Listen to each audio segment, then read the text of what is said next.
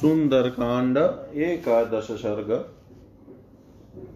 वह सीता नहीं है, ऐसा निश्चय होने पर हनुमान जी का पुनः अंतपुर में और उसकी पान भूमि में सीता का पता लगाना, उनके मन में धर्मलोप की आशंका और स्वतः उसका निवारण होना। अवधूय च तां बुद्धिं बभुवावस्थितस्तदा जगाम चापरां चिन्तां सीतां प्रतिमहाकपि। न रामेण वियुक्ता सा स्वप्तुमहरति भामिनी, न भोक्तुं नाप्यलङ्कृतुं न पानमुपसेवितुम्। नान्यं नरमोपस्थातुं सुराणामपि चेश्वरं न हि रामसमः कश्चिद्विद्यते त्रिदशेष्वपि। अन्येयमिति निश्चित्य भूयस्तत्र चचारश पानभूमौ हरिश्रेष्ठ सीता सन्दर्शनोत्सुक क्रीडितेनापराक्लान्ता गीतेन च तथा परा नृत्येन चापराक्लान्ता पानविप्रहस्तास्तथा। मूर्जेषु मृदङ्गेषु, चेकिलाषु च संस्थिता तथास्तरणमुख्येषु संविष्टाश्चापरा स्त्रिय अङ्गनानां सहस्रेण भूषितेन विभूषणैरूपसंलापशीलेन युक्तगीतार्थभाषिता, देशकालभियुक्तेन युक्तवाक्याभिधायिना, रताधिकेन संयुक्ता, ददश हरियुत्थप। अन्यत्रापि वरस्त्रीणां रूपसंलापशायिनां सहस्रं युवतीनां तु प्रसुप्तं स ददशः देशकालाभियुक्तं तु युक्तवाक्याभिधायि तत रताविरतसंसुप्तं ददश हरियुत्तप। तासां मध्ये महाबाहु शुशुभे राक्षसेश्वर गोष्ठे महति मुख्यानां गवां मध्ये यथा स राक्षसेन्द्र शुशुभेताभिः परिवृतः स्वयं करेणुभिर्यदारण्यै परिकीर्णां महाधिप सर्वकामेरुपेतां च पानभूमिं महात्मनः ददर्श कपिला। कपिशार्दूलस्तस्य रक्षपते गृहे मृगाणां महिषाणां च वराहणानां च भागश। तत्र न्यस्तानि मांसानि पानभूमो ददश स रोकु।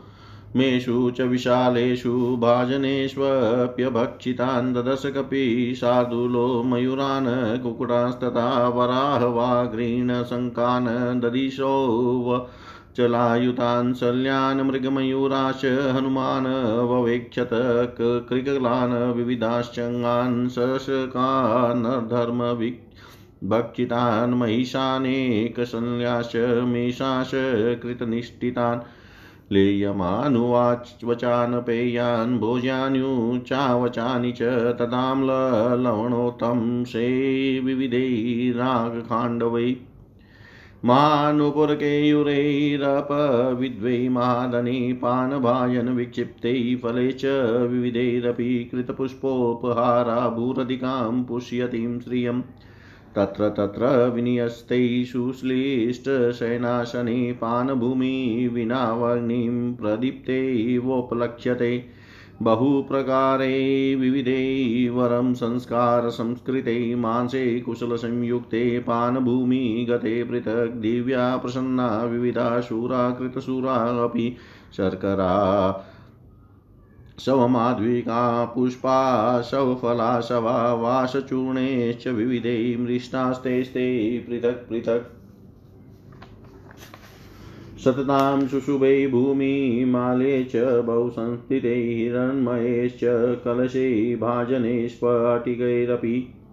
जाम्बूनदमयैश्चान्यै कर्कैरभिसंवृता राजतेषु च कुम्भेषु जाम्बूनदमयेषु च पानश्रेष्ठां तथा भूमिं कपिस्तत्र ददश सोऽपश्य चातकुम्भानि सिधो सिद्धोर्मणिमयानि च, तानि तानि च पूर्णानि भाजनानि, महाकपि क्वचिदर्धावशेषाणि क्वचित् पिन्ना पितान्यशेषत क्वचिनेव प्रपितानि पानानि स ददशः क्वचिदभक्ष्याश विविधान् क्वचित् पानानि भागश क्वचिदर्धावशेषानि पश्यन् वै विचचारः।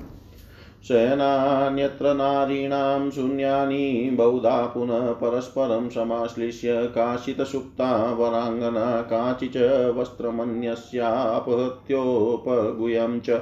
उपगम्या बलासुप्ता निद्रा, बलपराजिता तां सामुचावसा वातेन वस्त्रं माल्यं च गात्र, जं नात्यर्थं स्पन्दते चित्रं प्राप्य मन्दमिवानिलम् चन्दनस्य च शीतस्य शीधो शीधो मधुरसस्य च विविधस्य च माल्यस्य पुष्पस्य विविधस्य च बहुधा मारुतस्तस्य गन्धं विविधमुद्वहन् स्नानानां चन्दनानां च धूपानां चैव मूर्छितप्रभवो सुरभिर्गन्धो विमाने पुष्पके तदा श्यामावदातास्तत्रान्या काश्चित् कृष्णा, वराङ्गना काश्चित् काञ्चन, वर्णाङ्ग्यं प्रमदा राक्षसालये। तासां निद्रावसत्वा च मदनेन विमूर्छितम् पद्मिनीनां प्रसुप्तानां रूपमासीदयतेव हि एवं सर्वमशेषेण रावणान्तपुरकपि ददश स महातेजा न ददश च जानिके। निरीक्ष्यमाणश्च ततस्ता स्त्रिय स महाकपि जगाममतिं शङ्कां धर्मसाध्व सशङ्कित परदारावरोधस्य प्रसुत प्रसुप्तस्य निरीक्षणम् इदं खलु ममात्यर्थं धर्मलोपं करिष्यति। न हि मे परदाराणां दृष्टिविषयवर्तिनी अयं चात्र मया दृष्टपरदारपरिग्रह तस्य प्रादुर्भूचिन्ता पुनरन्यां मनस्विनी निश्चत्ते कान्तचित्तस्य कार्यनिश्चयदर्शिनी कामं दृष्टा मया सर्वा विश्वस्ता रावणस्त्रिय। न तु मे मनसा किञ्चिद्वैकृत्यमुपपद्यते मनो हि ये तु सर्वेषामिन्द्रियाणां प्रवर्तने। शुभाशुभास्वस्थासु तच मेषु व्यवस्थितम् नान्यत्र हि मया शक्या वेदेहि परिमार्गितुं स्त्रियो हि स्त्रीषु दृश्यन्ते सदा सम्परिमार्गणे यस्य सत्त्वस्य या योनिस्तस्यां ततः परिमार्गते न शक्यं प्रमदानष्टा मृगिषु परिमार्गितुं। तदितं मार्गितं तावच्छुदेन मनसा मया रावणान्तपुरं सर्वं दृश्यते। न च जानकी देवगन्धर्वकन्या च नागकन्या च वीर्यवान् अवेक्षमाणो हनुमाननेवा पश्यत जानकीम् ताम पश्यन् कपिस्तत्र पश्यश्चान्यावरस्त्रिय अपक्रम्य तदा वीरप्रस्तातुमुपचक्रमे स भूय सर्वतः श्रीमान् मारुति यत्नमाश्रित आपान भूमिमुत्सृज्य तां विचेतुं प्रचक्रमे। आपान भूमिमुत्सर्ज्यं तां विचेतु प्रचक्रमे। फिर उस समय इस विचार को छोड़कर महाकवि हनुमान जी अपनी स्वाभाविक स्थिति में स्थित हुए और वे सीता जी के विषय में दूसरे प्रकार की चिंता करने लगे। उन्होंने सोचा भामिनी सीता श्री रामचंद्र जी से बिछुड़ गई है, इस दशा में वे न तो सो सकती है, न भोजन कर सकती है, न श्रृंगार एवं अलंकार धारण कर सकती है। फिर मदिरा पान का सेवन तो किसी प्रकार भी नहीं कर सकती। वे किसी दूसरे पुरुष के पास व देवताओं का भी ईश्वर क्यों न हो नहीं जा सकती। देवताओं में भी कोई ऐसा नहीं है जो श्री रामचंद्र जी की समानता कर सके। अतः अवश्य ही यह सीता नहीं, कोई दूसरी स्त्री है, ऐसा निश्चय करके वे कपिश्रेष्ठ सीता जी के दर्शन के लिए उत्सुक हो। पुनः वहाँ की मधुशाला में विचरने लगे। वहाँ कोई स्त्रियाँ क्रीड़ा करने से थकी हुई थी तो कोई गीत गाने से दूसरी नृत्य करके थक गई थी, और कितनी ही स्त्रियाँ अधिक मद्यपान करके अचेत हो रही थी। बहुत सी स्त्रियाँ ढोल, मृदंग और चेलिका नामक वाद्यों पर अपने टांग अंगों को टेक कर सो गई थी, तथा दूसरी महिलाएँ अच्छे अच्छे बिछोनों पर सोई हुई थी। वानर युत्पति हनुमान जी ने उस पान भूमि को ऐसी सहस्त्रों रमणियों से संयुक्त देखा, जो भांति भांति के आभूषणों से विभूषित रूप लावण्य की चर्चा करने वाली गीत के समुचित अभिप्राय को अपनी वाणी द्वारा प्रकट करने वाली, देश और काल को समझने वाली, उचित बात बोलने वाली और रति क्रीड़ा में अधिक भाग लेने वाली थी। दूसरे स्थान पर भी उन्होंने ऐसी सहस्त्र सुंदरी युवतियों को सोते देखा, जो आपस में रूप सौंदर्य की चर्चा करती हुई लेट रही थी। वानर उत्पत्ति पवन कुमार ने ऐसी बहुत सी स्त्रियों को देखा जो देश काल को जानने वाली, उचित बात कहने वाली तथा रिता रति क्रीड़ा के पश्चात गाढ़ निद्रा में सोई हुई थी। उन सब के बीच में महाबाहु, राक्षस राज, रावण, विशाल गौशाला में श्रेष्ठ गौों के बीच सोए हुए सांड की भांति शोभा पा रहे, पा रहा था।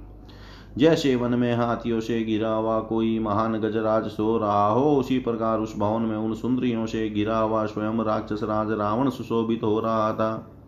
उस महाकाय राक्षस राज के भवन में कपि श्रेष्ठ हनुमान ने वह पान भूमि देखी, जो संपूर्ण मनोवांचित भोगों से संपन्ति उस मधुशाला में अलग अलग मृगों, भैंसों और सूरों के मांस रखे गए थे, जिन्हें हनुमान जी ने देखा।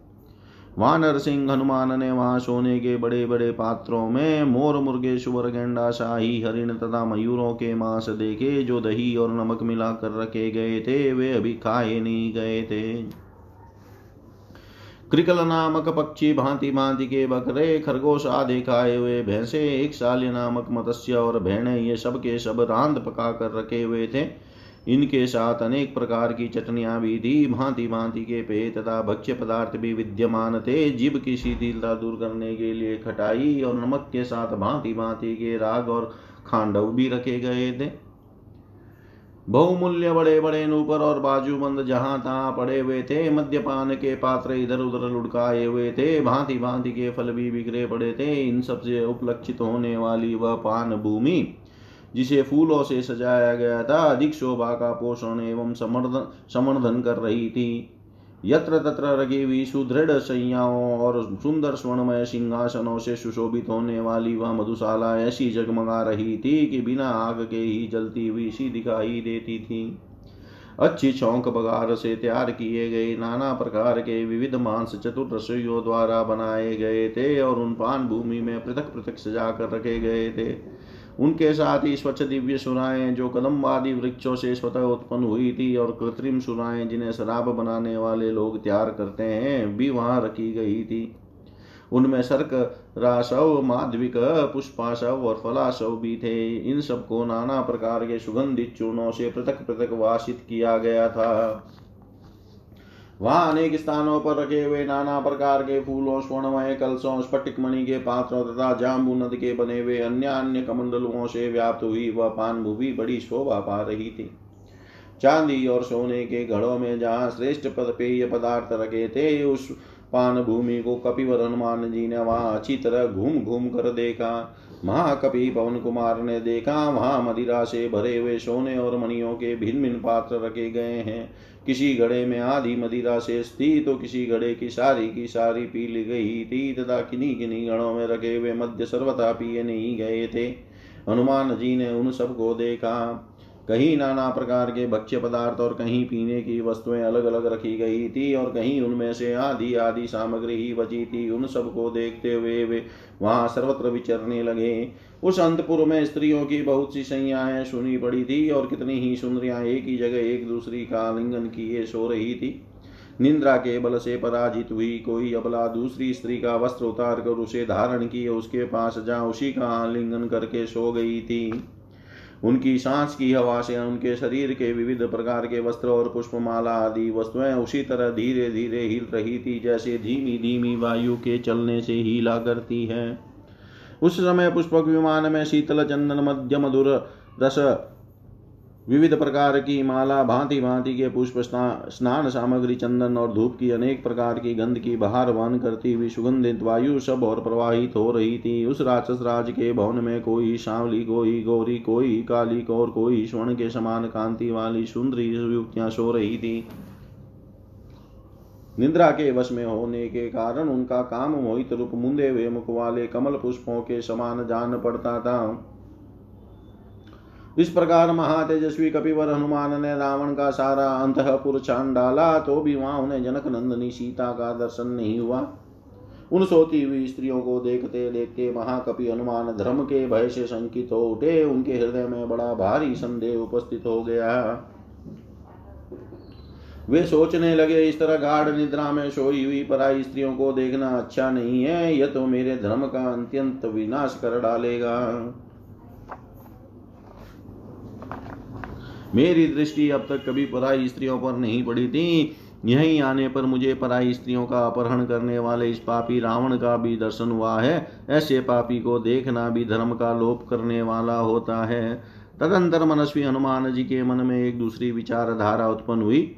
उनका चित अपने लक्ष्य से में सुस्थिर था। अतः यह नई विचारधारा उन्हें अपने कर्तव्य का ही निश्चय कराने वाली थी। वे सोचने लगे, इसमें संदेह नहीं कि रावण की स्त्रियाँ निशंक सो रही थी और उसी अवस्था में मैंने उन सबको अच्छी तरह देखा है। तथापि मेरे मन में कोई विकार नहीं उत्पन्न हुआ है। संपूर्ण इंद्रियों को शुभ और अशुभ अवस्थाओं में लगाने की प्रेरणा देने में मन ही कारण है। किंतु मेरा वह मन पूर्ण स्थिर है। उसका कहीं राग या द्वेष नहीं है, इसलिए मेरा यह पर स्त्री दर्शन, धर्म का लोप कराने वाला नहीं हो सकता। विदय नंदनी सीता को दूसरी जगह में ढूंढ भी तो नहीं सकता था, क्योंकि स्त्रियों को ढूंढते समय उन्हें स्त्रियों के ही बीच में देखा जाता है। जिस जीव की जो जाति होती है, उसी में उसे खोजा जाता है। खोई हुई युवती स्त्री को हरिणियों के बीच में नहीं ढूंढा जा सकता है। अतः मैंने रावण के इस सारे अंतपुर में शुद्ध हृदय से ही अन्वेषण किया है, किंतु यहाँ जानकी जी नहीं दिखाई देती है।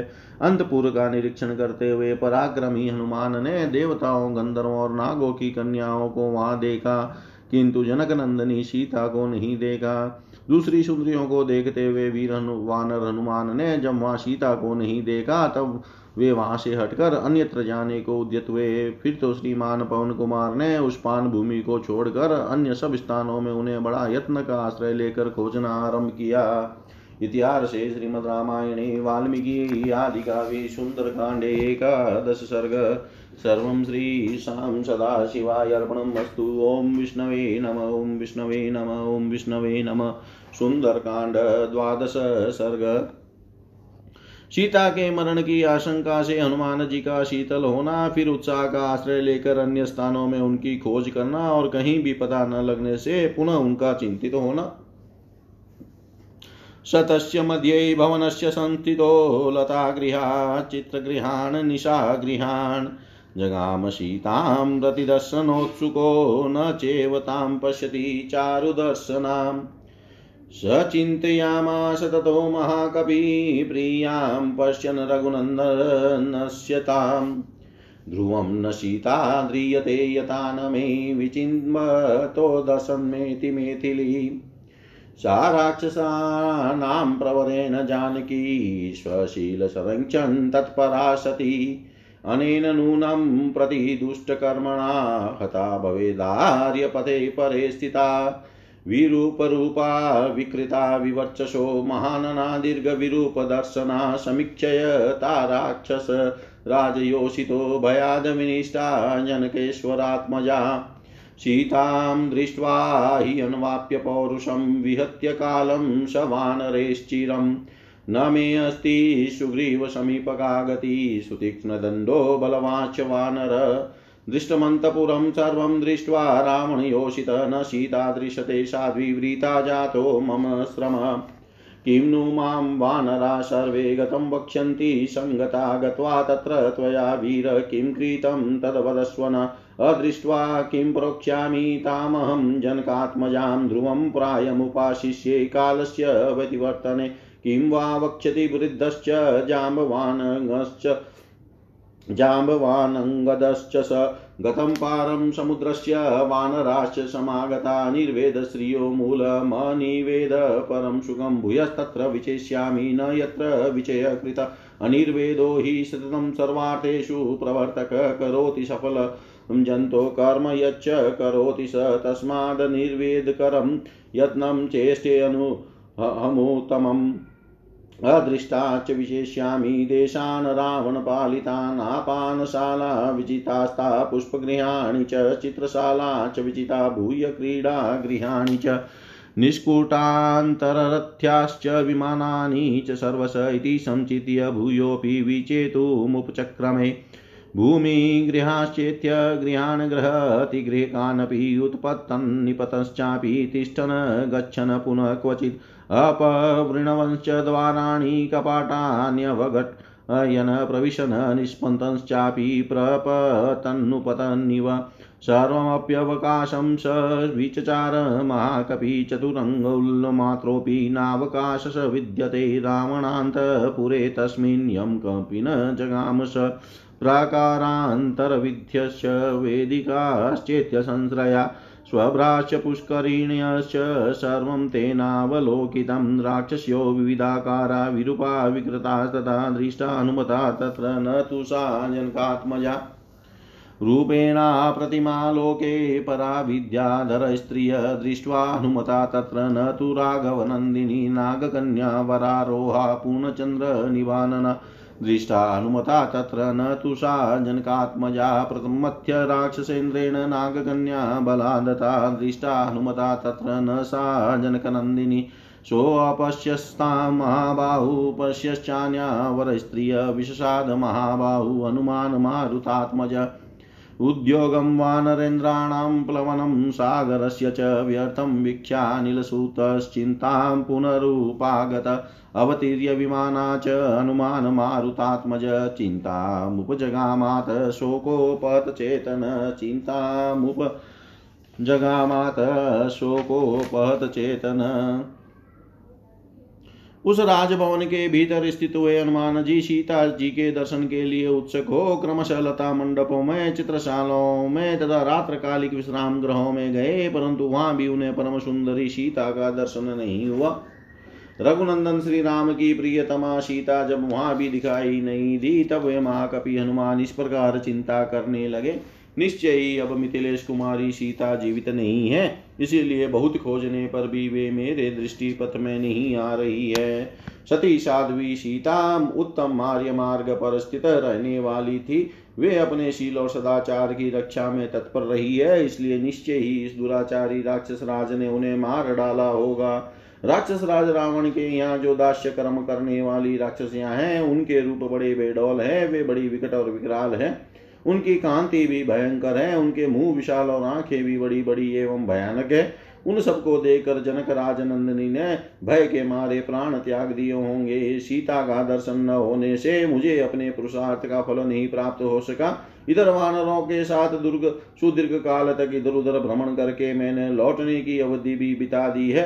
अतः अब मेरा सुग्रीव के पास जाने का भी मार्ग बंद हो गया, क्योंकि वह वानर बड़ा बलवान और अत्यंत कठोर दंड देने वाला है। मैंने रावण का सारा अंतपुर छान डाला एक एक करके रावण की समस्त स्त्रियों को भी देख लिया, किंतु अभी तक साध्वी सीता का दर्शन नहीं हुआ, अतः मेरा समुद्र लंघन का सारा परिश्रम व्यर्थ हो गया। जब मैं लौट कर जाऊँगा, तब सारे वानर मिलकर मुझसे क्या कहेंगे? वे पूछेंगे, वीर, वहाँ जाकर तुमने क्या किया? यह मुझे बताओ। किंतु जनक नंदनी सीता को न देख कर मैं उन्हें क्या उत्तर दूँगा? सुग्रीव के निश्चित किए हुए समय का उल्लंघन कर देने पर अब मैं निश्चय ही आमरण उपवास करूँगा। बड़े बूढ़े जामवान और युवराज अंगद मुझसे क्या कहेंगे? समुद्र के पार जाने पर अन्य वानर भी जब मुझसे मिलेंगे, तब वे क्या कहेंगे? इस प्रकार थोड़ी देर तक हताश होकर वे फिर सोचने लगे, हताश न होकर उत्साह को बनाए रखना ही संपत्ति का मूल कारण है। उत्साह ही परम सुख का हेतु है। अतः मैं पुनः उस, उन स्थानों में सीता की खोज करूँगा, जहाँ अब तक अनुसंधान नहीं किया गया था। उत्साह ही प्राणियों को सर्वदा सब प्रकार के कर्मों में प्रवृत्त करता है और वही उन्हें वे जो कुछ करते हैं, उस कार्य में सफलता प्रदान करता है। इसलिए अब मैं और भी उत्तम एवं उत्साह पूर्वक प्रयत्न के लिए चेष्टा करूँगा। रावण के द्वारा सुरक्षित जिन स्थानों को अब तक नहीं देखा था, उनमें भी पता लगाऊँगा। आपानशाला पुष्प ग्रह चित्रशाला क्रीड़ा ग्रह गृहोद्यान की गलियाँ और पुष्पक आदि विमान, इन सबको तो मैंने चप्पा चप्पा देख डाला। अब अन्यत्र खोज करूँगा। यह सोचकर उन्होंने पुनः खोजना आरंभ किया। वे भूमि के भीतर बने हुए गहरों तहखानों में, चौराहों पर बने हुए मंडपों में तथा घरों को लांग कर उनसे थोड़ी दूर पर बने हुए विलास भवनों में सीता की खोज करने लगे। वे किसी घर के ऊपर चढ़ जाते, किसी से नीचे कूद पड़ते, कहीं ठहर जाते और किसी को चलते चलते ही देख लेते थे। घरों के दरवाजों को खोल देते, कहीं किवाड़ बंद कर देते, किसी के भीतर घुस कर देखते और फिर निकल आते थे। वे नीचे कूदते और ऊपर उछलते हुए से सर्वत्र खोज करने लगे। उन महाकपि ने वहाँ के सभी स्थानों में विचरण किया। रावण के अंतपुर में कोई चार अंगुल का भी ऐसा स्थान नहीं रह गया, जहाँ कपिवर हनुमान जी न पहुँचे हो। उन्होंने परकोटे के भीतर की गलियाँ, चौराहे के वृक्षों के नीचे बनी हुई वेदियाँ, गढ़े और पोखरियाँ सबको छान डाला। हनुमान जी ने जगह जगह नाना प्रकार के आकार वाली कुरूप और विकट राक्षसियाँ देखी, किंतु वहाँ उन्हें जानकी जी का दर्शन नहीं हुआ। संसार में जिनके रूप सौंदर्य की कहीं तुलना नहीं थी, ऐसी बहुत सी विद्याधारियाँ भी हनुमान जी की दृष्टि में आई, परंतु वहाँ उन्हें रघुनाथ जी को आनंद प्रदान करने वाली सीता नहीं दिखाई दी। हनुमान जी ने सुंदर नितंब और पूर्ण चंद्रमा के समान मनोहर मुख वाली बहुत सी नाग कन्या भी वहाँ देखी, किंतु जनक किशोरी का उन्हें दर्शन नहीं हुआ। राक्षस राज के द्वारा नाग सेना को मत कर बलात् हर कर लाई हुई नाग कन्याओं को तो पवन कुमार ने वहाँ देखा, किंतु जानकी जी, उन्हें दृष्टिगोचर नहीं हुई। महाबाहु पवन कुमार हनुमान को दूसरी बहुत सी सुंदरियाँ दिखाई दी, परंतु सीता जी उनमें, उनके देखने में नहीं आई, इसलिए वे बहुत दुखी हो गए। उन वानर शिरोमणि वीरों के उद्योग और अपने द्वारा किए गए समुद्र लंघन को व्यर्थ हुआ देकर पवन पुत्र हनुमान वहाँ पुनः बड़ी भारी चिंता में पड़ गए। उस समय वायु नंदन हनुमान विमान से नीचे उतर आए और बड़ी चिंता करने लगे। शोक से उनकी चेतना शक्ति शिथिल हो गई। इतिहास से श्रीमद रामायणे, वाल्मीकि आदि काव्य, सुंदर कांडे, द्वादश सर्ग सर्वं श्रीशां सदाशिवाय अर्पणमस्तु ॐ विष्णवे नम, ॐ विष्णवे नम, ॐ विष्णवे नम। सुंदरकांड, त्रयोदश सर्ग सीता जी के नाश की आशंका से हनुमान जी की चिंता श्री राम को सीता के न मिलने की सूचना देने से अनर्थ की संभावना देख हनुमान जी का न लौटने का निश्चय करके पुनः खोजने का विचार करना और अशोक वाटिका में ढूँढने के विषय में तरह तरह की बातें सोचना। विमानात् तु सङ्क्रम्य प्राकारं हरियुत्थप हनुमान वेगवानाशिद यथा विद्युदना गणान्तरे सम्परिक्रम्य हनुमान रावणस्य निवेशनान् दृष्ट्वा जानकीं सीतां ब्रविदं वचनं कपि भूयिष्ठं लोलितालङ्कां रामस्य चरतां प्रियं न हि पश्यामि वेदेहीं सीतां सर्वाङ्गशोभनां पल्वल्लानि तथा कानि सरांसि सरितस्तथा नद्यो अनुपवनान्ताश्च दुर्गाश्च धरणीधरा लोलिता वसुधा सर्वान् च पश्यामि जानकी यशम्पातीनां सीता निवेशने आख्याता घृतराजेन न च सा दृश्यते न किम्। किं तु नु सीतात वेदेहि मिथिली जनकात्मजा उपतिष्ठे ततः विषारावयनेन हृताबलात् क्षिप प्रमुत्पततो। मन्ये सीतामादाय रक्षस बिभ्यतो रामबाणा। नामन्तरा पतिता भवेत् अथवा ह्रियमाणाय पतिसिद्धिनिषेविते मन्ये पतितमार्याया हृदयं प्रेक्ष्य सागरं रावणस्योरुवेगेन भुजाभ्यां पीडितेन च तथा मन्ये विशालाख्या त्यक्तं जीवितमार्यया उपरि सानूनं सागरं क्रमस्तथा विचेष्टमाना पतिता समुद्रे जनकात्मजा आहो शुद्रेण नाचानेन रक्षन्ति शिलमात्मन अबन्धुभक्षिता सीता रावणेन तपस्विनी अथवा राक्षसेन्द्रस्य पत्नीभिरसितेक्षणा दुष्टा दुष्टभावाभिभक्षिता सा भविष्यति। सम्पूर्णचन्द्रप्रतिमं पद्मपत्रनिभेक्षणं रामस्य ध्यायतिं वक्त्रं पञ्चत्वं कृपणागताः रामलक्ष्मणेत्येव हायोष्य आयोध्ये चेति मेथिली विलप्य बहुवेदेयी न्यस्तदेहा भविष्यति अथवा निहिता मन्ये रावणस्य निवेशने वृषं लालप्यते बाला पञ्जरस्त सारिका जनकस्य कुले जाता रामपत्नीं सुमध्यमा कथमुत्पल्लपत्राक्षी रावणस्य वशं व्रजेत् विनिष्टा वा प्रणष्टा वा मृता वा जनकात्मजा रामस्य प्रियभार्यस्य न निवेदयितुं क्षमम्।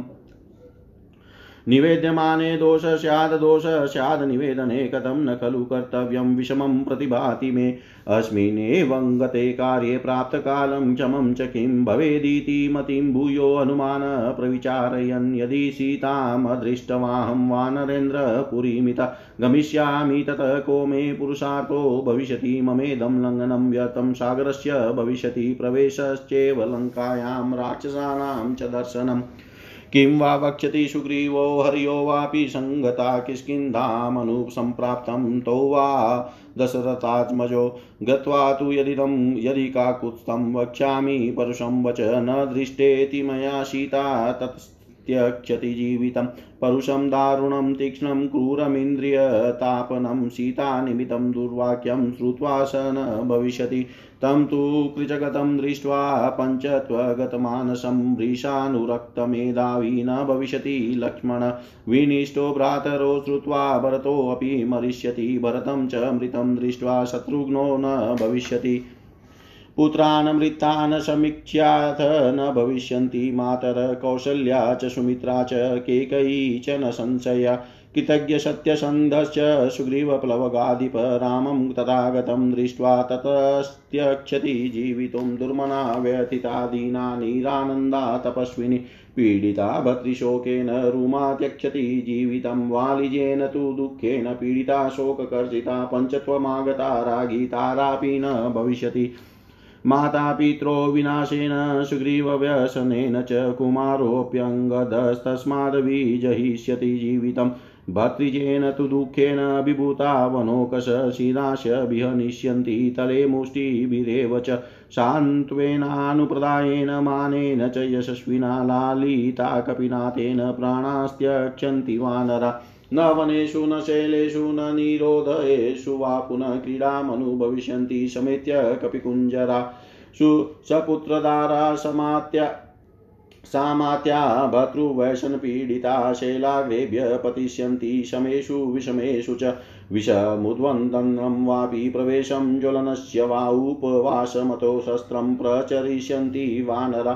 घोरमारोदनं मन्ये गते मयि भविष्यति इक्ष्वाकुकुलनाशश्च नाशश्चेव मनोकसाम् सोऽहं नैव गमिष्यामि किष्किन्धां नगरीमित न हि शक्ष्याम्यहं द्रष्टुं सुग्रीवं मैथिलीं विना। मया गच्छति चेहस्ते धर्मात्मानो महारथो आशयातो धरिष्येते वानरा च तपस्विना। हस्तादानो मुखादानो नियतो वृक्षमूलिकवानप्रस्थो भविष्यामि। हि जनकात्मजां सागरानुपूज्ये देशे बहुमूलफलोदके चीतिं कृत्वा प्रवेक्ष्यामि। संमिधमरणीसुतम् उपविष्टस्य वा सम्यगलिङ्गिनं साधयिष्यत, शरीरं भक्षयिष्यन्ति, वायया स्वापदानि च। इदमप्रियसिभिदृष्टं निर्याणमिति मे मति सम्यगाप प्रवेक्ष्यामि, न चेत् पश्यामि जानकीं। सुजातमूलासु भगा कीर्तिमाला यशस्विनी, प्रभग्ना चिररात्राय मम सीतां पश्यत तापसो वा भविष्यामि नियतो वृक्षमूलिकनेतप्रति गमिष्यामि तां दृष्टवासिते क्षणाम्।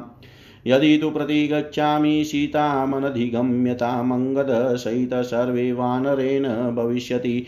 विनाशे बहवो दोषा जीवन प्राप्नोति। भद्रकं तस्मात् प्राणान् धरिष्यामि ध्रुवो जीवति सङ्गम एवं बहुविधं दुःखं मनसा धारयन् बहुनाद्य गच्छत तदा पारं शोकस्य कपिकुञ्जर। ततो विक्रममासाद्य धैर्यवान् कपिकुञ्जर, रावणं वा वदिष्यामि दशग्रीवं महाबल। काममस्तूरिता सीता प्रत्याचीर्णं भविष्यति अथवेनं समुत्तिक्षप्य उपर्योपरि सागरं रामयोपहरिष्यामि, पशुं पशुपतेरिव इति चिन्ता समापन् समापनः सीतामनधिगम्यतां ध्यानशोकपरितात्मा चिन्तयामाश वानर, यावत् सीतां न पश्यामि रामपत्नीं, यशस्विनीं तावदेतां पुरीं लङ्कां विचिनेमि पुनः पुनः सम्पाति वचना चापि रामं यद्यानयाम्यहम् अपश्यन् राघवो, भार्या निर्दहेत सर्ववानरा। येव नियताहारो वत्स्यामि नितेन्द्रिय न मत्कृते विनश्येषु सर्वे ते नरवानरा शोकवनिका चापि महतीयं महाद्रुमा। इमामधिगमिष्यामि न हीयं विचिता मया जित्वा तु राक्षसान् देवीमिक्ष्वाकुकुलनन्दिनीं सम्प्रादस्यामि रामाय सिद्धिमिव तपस्विनी। तपस्विने समुहूर्तमिव ध्यात्वा चिन्ता विग्रहतितेन्द्रिय उदित उदतिष्ठन महाबाहु हनुमान् मारुतात्मज। नमोऽस्तु रामाय सलक्ष्मणाय देव्यै च तस्य जनकात्मजायै। नमोऽस्तु रुद्रेन्द्रयमानिलेभ्यो। नमोऽस्तु चन्द्राग्निमरुद्गणेभ्य। सतेभ्यस्तु नमस्कृत्वा सुग्रीवाय च मारुति दिश सर्वा समालोक्य सोऽशोकवनिकां प्रति स गत्वा मनसा पूर्वमशोकवनिकां शुभामुतरं चिन्तयामाश वानरो वान् मारुतात्मज ध्रुवं तु रक्षा रक्षो बहुला भविष्यति वनाकुला। अशोकवनिका, पुण्या सर्वसंस्कारसंस्कृता रक्षिणश्चात्र विहितानूनं रक्षन्ति पादपान् भगवानपि विश्वात्मा नातिक्षोभं प्रवायति। संक्षिप्तोऽयं मयात्मा च रामाते रावणस्य च सिद्धिं दिशन्तु वे सर्वै देवा शशिगणास्तिव ब्रह्मा स्वयंभूभर्गवान् देवाश्चैव तपस्विनः सिद्धिमग्निश्च वायुश्च पुरुहूतश्च वज्रभृत। वरुणपाशहस्तश्च सोमादित्यो तदेव च अश्विनो च महात्मानो मरुत सर्व एव च सिद्धिं सर्वाणि भूतानि भूतानां चेव य प्रभु दाशयन्ति मम ये चानेऽप्यदृष्टा पतिगोचरा। तदुनशं पाण्डुरदन्तमव्रणं शुचिस्मितं पद्मपलाशलोचनम्। द्रक्ष्यै तदार्यावदनं कदान्वहं प्रसन्नताराधिपतुल्यवर्चसम् क्षुद्रेण हीनेन नृशंसमूर्तिना सुदारुणालङ्कृतवेषधारिणा बला विभूता ह्यबला तपस्विनी, कथं नु मे दृष्टिपतेत् सा भवेत्।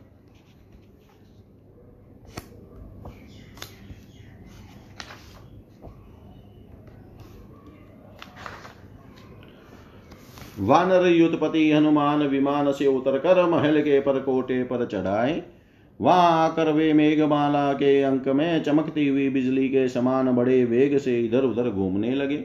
रावण के सभी घरों में एक बार पुनः चकार लगाकर जब कपिवर हनुमान जी ने जनक नंदनी सीता को नहीं देखा, तब वे मन ही मन इस प्रकार कहने लगे मैंने श्री रामचंद्र जी का प्रिय करने के लिए कई बार लंका को चाल डाला, किंतु सर्वांग सुंदरी विदेय नंदिनी सीता मुझे कहीं नहीं दिखाई देती है।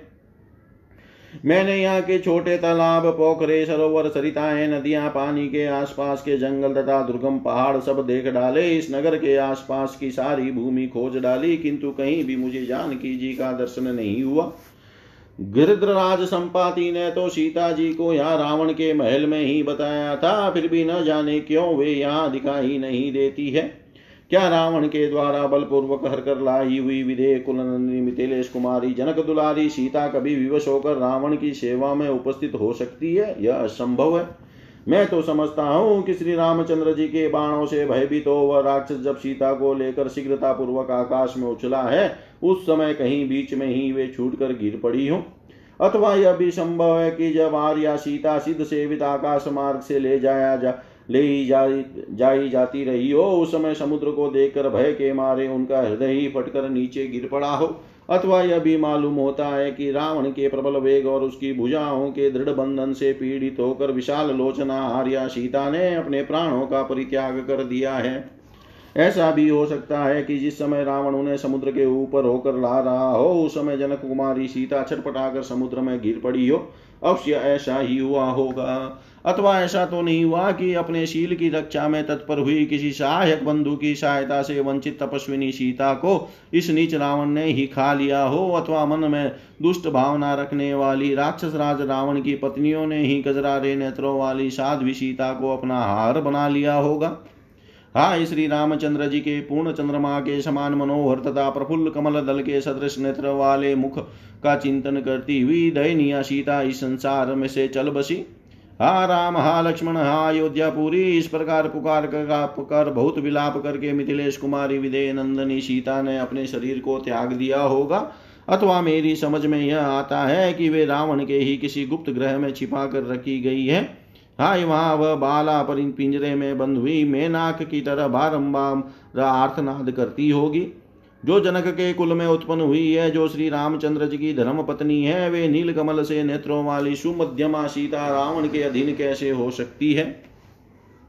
जनक किशोरी सीता चाहे गुप्त ग्रह में अदृश्य करके रखी गई हो, चाहे समुद्र में गिरकर प्राणों से हाथ धो बैठी हो अथवा श्री रामचंद्र जी के विरह का कष्ट न सह सकने के कारण उन्होंने मृत्यु की शरण ली हो। किसी भी दशा में श्री रामचंद्र जी को इस बात की सूचना देना उचित न होगा, क्योंकि वे अपनी पत्नी को बहुत प्यार करते हैं।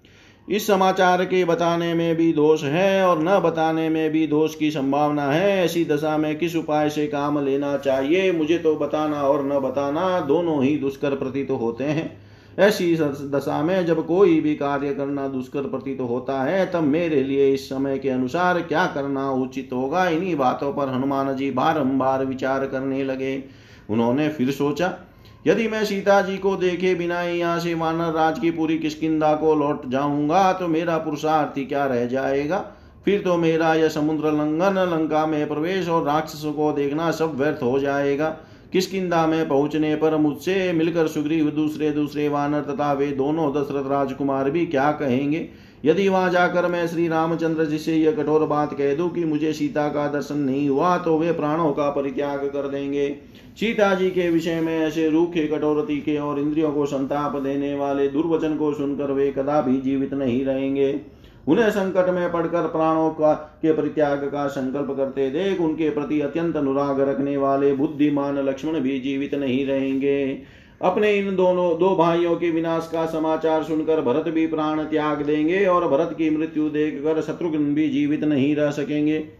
इस प्रकार चारों पुत्रों की मृत्यु दे, हुई देख कौशल्या, सुमित्रा और के कई ये तीनों माताएँ भी निसंदेह प्राण दे दे देगी। कृतज्ञ और सत्य प्रतिज्ञवान राज सुग्रीव भी जब श्री रामचंद्र जी को ऐसी अवस्था में देखेंगे तो स्वयं भी प्राण विसर्जन कर देंगे। तत्पश्चात पति शोक से पीड़ित हो, दुखित, चित दिन व्यतीत और आनंद शून्य हुई, तपस्वनी रूमा भी जान दे देगी। फिर तो रानी तारा भी जीवित नहीं रहेगी, वे वाली के विरह जनित दुख से तो पीड़ित थी। इस नूतन शोक, इस नूतन शोक से कातर हो, शीघ्र ही मृत्यु को प्राप्त हो जाएगी। माता पिता के विनाश और सुग्रीव के मरण जनित संकट से पीड़ित हो कुमार अंगद भी अपने प्राणों का परित्याग कर देंगे। तदंतर स्वामी के दुख से पीड़ित हुए सारे वानर अपने हाथों और मुखों से सिर पीटने लगेंगे। यशस्वी वन वानर राज ने सांत्वना पूर्ण वचनों द्वारा दान मान से जिनका लालन पालन किया था, वे वानर अपने प्राणों का परित्याग कर देंगे। ऐसी अवस्था में शेष वानर वनों पर्वतों और गुफाओं में एकत्र होकर फिर कभी क्रीड़ा विहार का आनंद नहीं लेंगे। अपने राजा के शोक से पीड़ित हो, सब वानर अपने पुत्र, स्त्री और मंत्रियों सहित पर्वतों के शिखरों से नीचे सम अथवा विषम स्थानों में गिरकर प्राण दे देंगे। अथवा सारे विष पी लेंगे या फांसी लगा लेंगे या जलती आग में प्रवेश कर जाएँगे, उपवास करने लगेंगे अथवा अपने ही शरीर में छूरा भोंक लेंगे। मेरे वहाँ जाने पर मैं समझता हूँ बड़ा भयंकर आर्तनाद होने लगेगा। इच्छुआ कुकुल का नाश और वानरों का भी विनाश हो जाएगा। इसलिए मैं यहाँ से किसकिदापुरी को तो नहीं जाऊँगा। मिथिलेश कुमारी सीता को देखे बिना मैं सुग्रीव का भी दर्शन नहीं कर सकूँगा। यदि मैं यहीं रहूँ और वहाँ न जाऊँ तो मेरी आशा लगाए वे दोनों धर्मात्मा महारथी बंधु प्राण धारण किए रहेंगे और वे वेगशाली वानर भी जीवित रहेंगे। जानकी जी का दर्शन न मिलने पर मैं यहाँ वानप्रस्थी हो जाऊँगा। मेरे हाथ पर अपने आप जो फल आदि खाद्य वस्तु प्राप्त हो जाएगी, उसी को खाकर रहूँगा। या परीक्षा से मेरे मुँह में जो फल आदि खाद्य वस्तु पड़ जाएगी, उसी से निर्वाह करूँगा। तथा सोच संतोष आदि नियमों के पालन पूर्वक वृक्ष के नीचे निवास करूँगा। अथवा सागर तटवर्ती स्थान में जहाँ फल मूल और जल की अधिकता होती है, मैं चिता बनाकर जलती हुई आग में प्रवेश कर जाऊँगा। अथवा आमरण उपवास के लिए बैठकर लिंग शरीरधारी की जीवात्मा का शरीर से वियोग कराने के प्रयत्न में लगे हुए मेरे शरीर को कौवे तथा हिंसक जंतु अपना आहार बना लेंगे। यदि मुझे जानकी जी का दर्शन नहीं हुआ तो मैं खुशी खुशी जल समाधि ले लूँगा। मेरे विचार से इस तरह जल प्रवेश करके परलोक गमन करना ऋषियों की दृष्टि में भी उत्तम ही है। जिसका प्रारंभ शुभ है, ऐसी शुभ का यशस्विनी और मेरी कीर्ति माला रूपा यह दीर्घ रात्रि भी सीता जी को देखे बिना ही बीत चली। अथवा अब मैं नियम पूर्वक वृक्ष के नीचे निवास करने वाला तपस्वी हो जाऊँगा, किंतु उस असित लोचना सीता को देखे बिना यहाँ से कदापि नहीं लौटूँगा। यदि सीता का पता लगाए बिना ही मैं लौट जाऊँ तो साम समस्त वानरों सहित अंगत जीवित नहीं रहेंगे। इस जीव का नाश इस जीवन का नाश कर देने में बहुत से दोष हैं। जो पुरुष जीवित रहता है, वह कभी न कभी अवश्य कल्याण का भागी होता है। अतः मैं उन प्राणों को धारण किए रहूँगा। जीवित रहने पर अभिष्ट वस्तु अथवा सुख की प्राप्ति अवश्यम भावी है।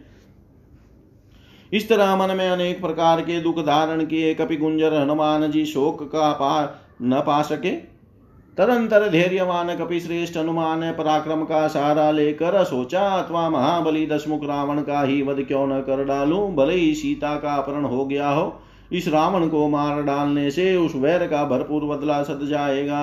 अथवा उसे उठाकर समुद्र के ऊपर ऊपर से ले जाऊँ, और जैसे पशुपति रुद्र या अग्नि को पशु अर्पित किया जाए, उसी प्रकार श्री राम के हाथों में इसको सौंप दूँ।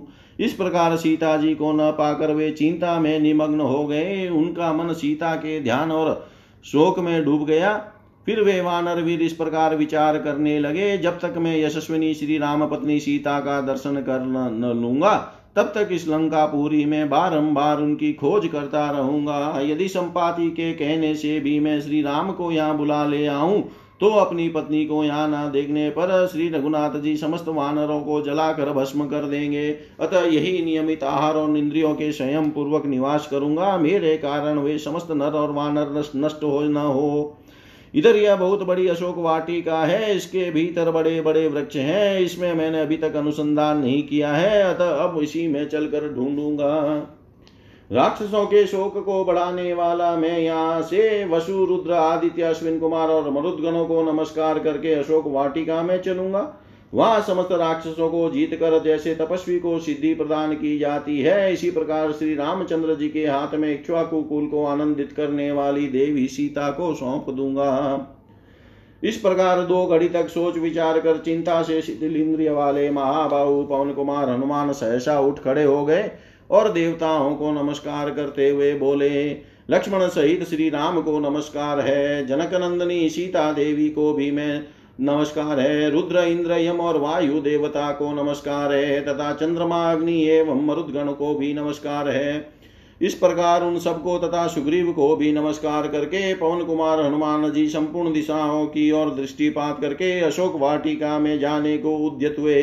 उन वानर वीर पवन कुमार ने पहले मन के द्वारा ही उस सुंदर अशोक वाटिका में जाकर भावी कर्तव्य का इस प्रकार चिंतन किया। वह पुण्यमयी अशोक वाटिका सींचने, कोड़ने आदि सब प्रकार के संस्कारों से संवारी गई है। वह दूसरे दूसरे वनों से भी गिरी हुई है, अतः उसकी रक्षा के लिए वहाँ निश्चय ही बहुत से राक्षस तैनात किए गए होंगे। राक्षस राज के नियुक्त किए हुए रक्षस अवश्य ही वहाँ के वृक्षों की रक्षा करते होंगे। इसलिए जगत के प्राण स्वरूप भगवान वासुदेव भी वहाँ अधिक वेग से नहीं बहते होंगे। भगवान वायुदेव भी वहाँ अधिक वेग से नहीं बहते होंगे। मैंने श्री रामचंद्र जी के कार्य की सिद्धि तथा रावण से अदृश्य रहने के लिए अपने शरीर को संकुचित करके छोटा बना लिया है। मुझे इस कार्य में ऋषियों सहित समस्त देवता सिद्धि सफलता प्रदान करे। स्वयंभू भगवान, अन्य देवगण, तपोनिष्ठ महर्षि, अग्निदेव, वायु तथा वज्रधारी इंद्र भी मुझे सफलता प्रदान करे। पाशधारी, वरुण, सोमादित्य, महात्मा, अश्वनी, कुमार, समस्त मरुदगण, संपूर्ण भूत और भूतों के अधिपति तथा और भी जो मार्ग में दिखने वाले एवं न दिखने वाले देवता हैं, वे सब मुझे सिद्धि प्रदान करेंगे। जिसकी नाक ऊँची और दांत सफ़ेद है, जिसमें चेचक आदि के दाग नहीं है, जहाँ पवित्र मुस्कान की छटा छाई रहती है, जिसके नेत्र प्रफुल्ल कमल दल के समान सुशोभित है, तथा जो निष्कलंक कलाधर के तुल्य कमनीय कांति से युक्त है, वह आर्य सीता का मुख मुझे कब दिखाई देगा? इस क्षुद्र नीच नृशंस रूपधारी और अत्यंत दारुण होने पर भी अलंकार युक्त विश्वसनीय वेश धारण करने वाले रावण ने उस तपस्वनी अबला को बलात् अपने अधीन कर लिया है। अब किस प्रकार वह मेरे दृष्टिपथ में आ सकती है? इतिहासे श्रीमद् रामायणे, वाल्मीकि आदिकाव्ये सुन्दरकाण्डे त्रयोदश सर्ग, सर्वं श्रीशां सदाशिवाय अर्पणम् अस्तु। ॐ विष्णवे नमः। ॐ विष्णवे नमः। ॐ विष्णवे नमः।